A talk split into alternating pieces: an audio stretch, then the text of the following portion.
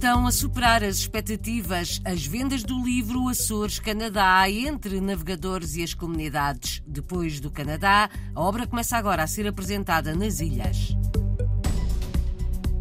Estão a estabilizar com tendência para o declínio os números da imigração portuguesa para a América do Norte.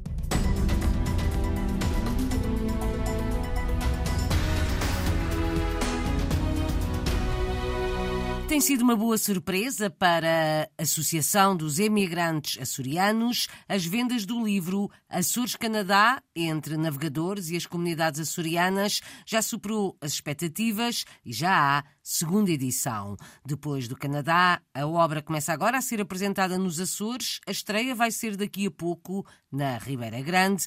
O livro é assinado por Eduardo Medeiros. A iniciativa é da Associação dos Emigrantes Açorianos. O presidente Rui Faria conta como está a sair muito bem. Tem sido uma agradável surpresa. A primeira edição fomos comedidos e lançamos com 600 exemplares.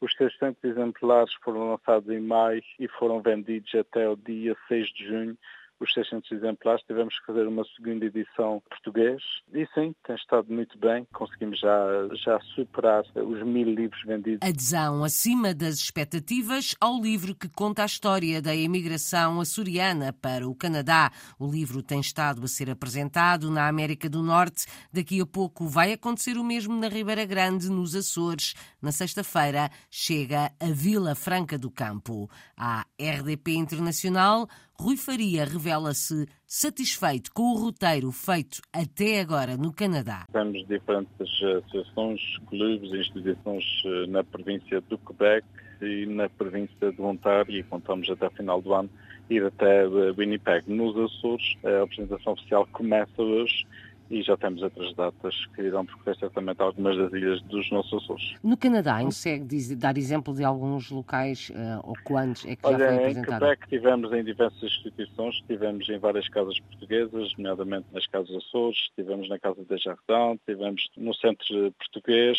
eh, em Toronto tivemos na Casa Açores, mas também tivemos na Galeria dos Pioneiros, no total tivemos em 11 instituições entre estas duas províncias e foi uma maravilha. Uma porque conseguimos estar junto da comunidade imigrante que fala português, os que saíram daqui, mas foi nosso intuito fazer o livro tão bem em inglês, ou seja, são dois livros, um em português e outro em inglês, e no Canadá foi uma agradável surpresa ver que as novas gerações ainda estão interessadas e querem saber mais sobre os seus pais, seus avós e sobre a sua própria história, apesar da língua portuguesa já não ser eh, a sua língua do dia a dia, mas daí que nós também fizemos tudo para ter o, o inglês. Rui Faria, presidente da Associação dos Emigrantes Açorianos, que apresenta daqui a pouco no Museu da Imigração, na Ribeira Grande, o livro Açores Canadá. A obra assinala os 70 anos da imigração oficial açoriana para a América do Norte, mas a história é mais abrangente. Afinal,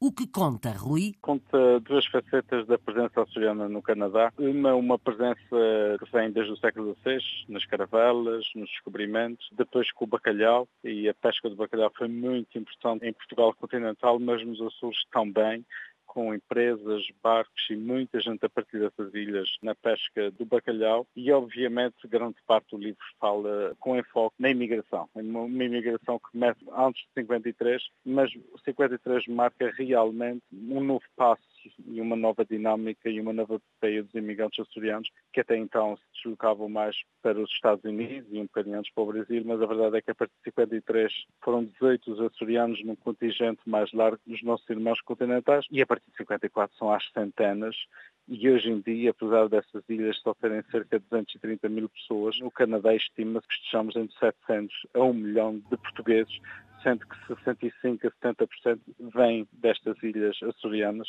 Daí a importância que a Associação dos Imigrantes Açorianos quis eh, dar, eh, quer com este livro e outras iniciativas que temos promovido estes 70 eh, anos da imigração oficial para o Canadá. Pode considerar-se que a maior vaga, em termos de quantidade, terá sido então a partir da década de 50 do século passado? Sim, certamente. 53 foram 18, a partir de 54 já estamos a falar os 300, 400 e 600 por ano. E obviamente partimos para Quebec e Ontário, principalmente, mas hoje em dia A comunidade açoriana, a comunidade portuguesa no Canadá está espalhada por todas as províncias do Canadá. Fomos responsáveis por dinamizar grande parte do oeste canadiano, de Manitoba, de Vancouver, British Columbia, onde hoje em dia temos Casas Açores, temos clubes portugueses, temos filarmónicas, temos Espírito Santo, temos Santo Cristo, temos realmente o que nós chamamos aqui nas ilhas uma açorianidade bastante presente neste grande país do Canadá. Rui Faria, nos Açores, nota-se o regresso de alguns destes imigrantes ou a grande maioria acaba por, ao constituir família, se fixar nos países de acolhimento? É bem, obviamente a esmagadora maioria volta de férias,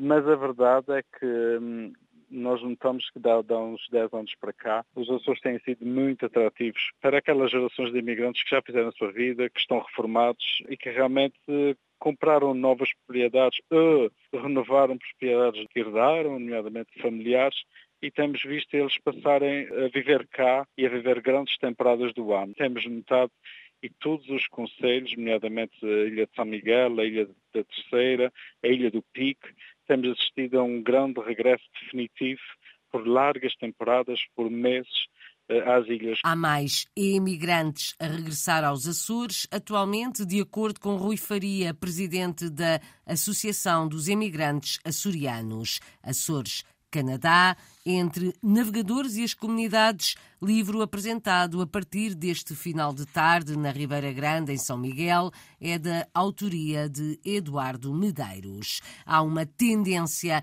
para a estabilização da imigração portuguesa para o Canadá, de acordo com o Observatório da Imigração, uma estabilização em baixa. O ano passado foram 875 os portugueses que se mudaram para a América do Norte. Na análise do Observatório da Imigração, o Canadá, como destino dos portugueses, está em declínio, dados explicados pela investigadora Inês Vidigal. O Canadá tem sido um destino de muitas oscilações. Agora, nos últimos dois anos, temos uma estabilização, se bem que em baixa, perto das quase das 900 entradas por ano. Nada comparada com o que aconteceu em grandes fluxos das décadas 60 e 70 do século passado. Nada comparado com esses valores, tanto que nós classificamos o Canadá como um destino em declínio. Explicações de Inês Vidigal, do Observatório da Imigração. Dignificar Portugal e representar mais e melhor os portugueses no mundo são objetivos do Conselho da Diáspora Portuguesa. Para isso foram criados núcleos regionais. Funcionam em rede, explica na RDP Internacional António Calçada de Sá, presidente do Conselho da Diáspora Portuguesa. Os núcleos regionais do Conselho da Diáspora não é mais nem menos do que pessoas que estão a funcionar um pouco como o focal point em determinados países e, portanto, eles vão ser o elemento que vai coordenar a atividade da diáspora nesse país. Nós temos as pessoas na África do Sul, na Angola, em Moçambique, na Espanha, na França, na Inglaterra, no Brasil, nos Estados Unidos, na China, eh, em Singapura. Ora bem, e o que é que nós pretendemos com estes núcleos regionais? Pretendemos que isto acabem por ser um bocadinho as, as neuronas do Conselho da Diáspora. Estas pessoas, eles têm que ser os receptores hum, da, da, estratégia e têm que ser as pessoas que depois vão ajudar o resto do Conselho da, da, da Diáspora a executar essa estratégia. Porque é muito difícil fazer tudo de uma maneira muito cêntrica, não é? Dizer, olha, a gente resolve tudo aqui entre Lisboa e, não, e depois. Não, nós precisamos nos apoiar. É, é a nossa rede. E essa rede, neste momento, tem os núcleos regionais que já estão constituídos, que já estão a trabalhar. Além dos seus núcleos regionais, o Conselho da Diáspora Portuguesa trabalha em colaboração estreita com o Ministério dos Negócios Estrangeiros e a Presidência da República. António Calçada de Sá revela como se podem aproveitar agendas oficiais para se conseguirem mais oportunidades e contactos. O Conselho de Diáspora, neste momento, está a aproveitar a agenda institucional de Sua Excelência Presidente da República e nós estamos a fazer eventos nos países onde o nosso Presidente vai. Olha, o último foi com as comemorações dos, dos 600 anos do nosso tratado com a Inglaterra.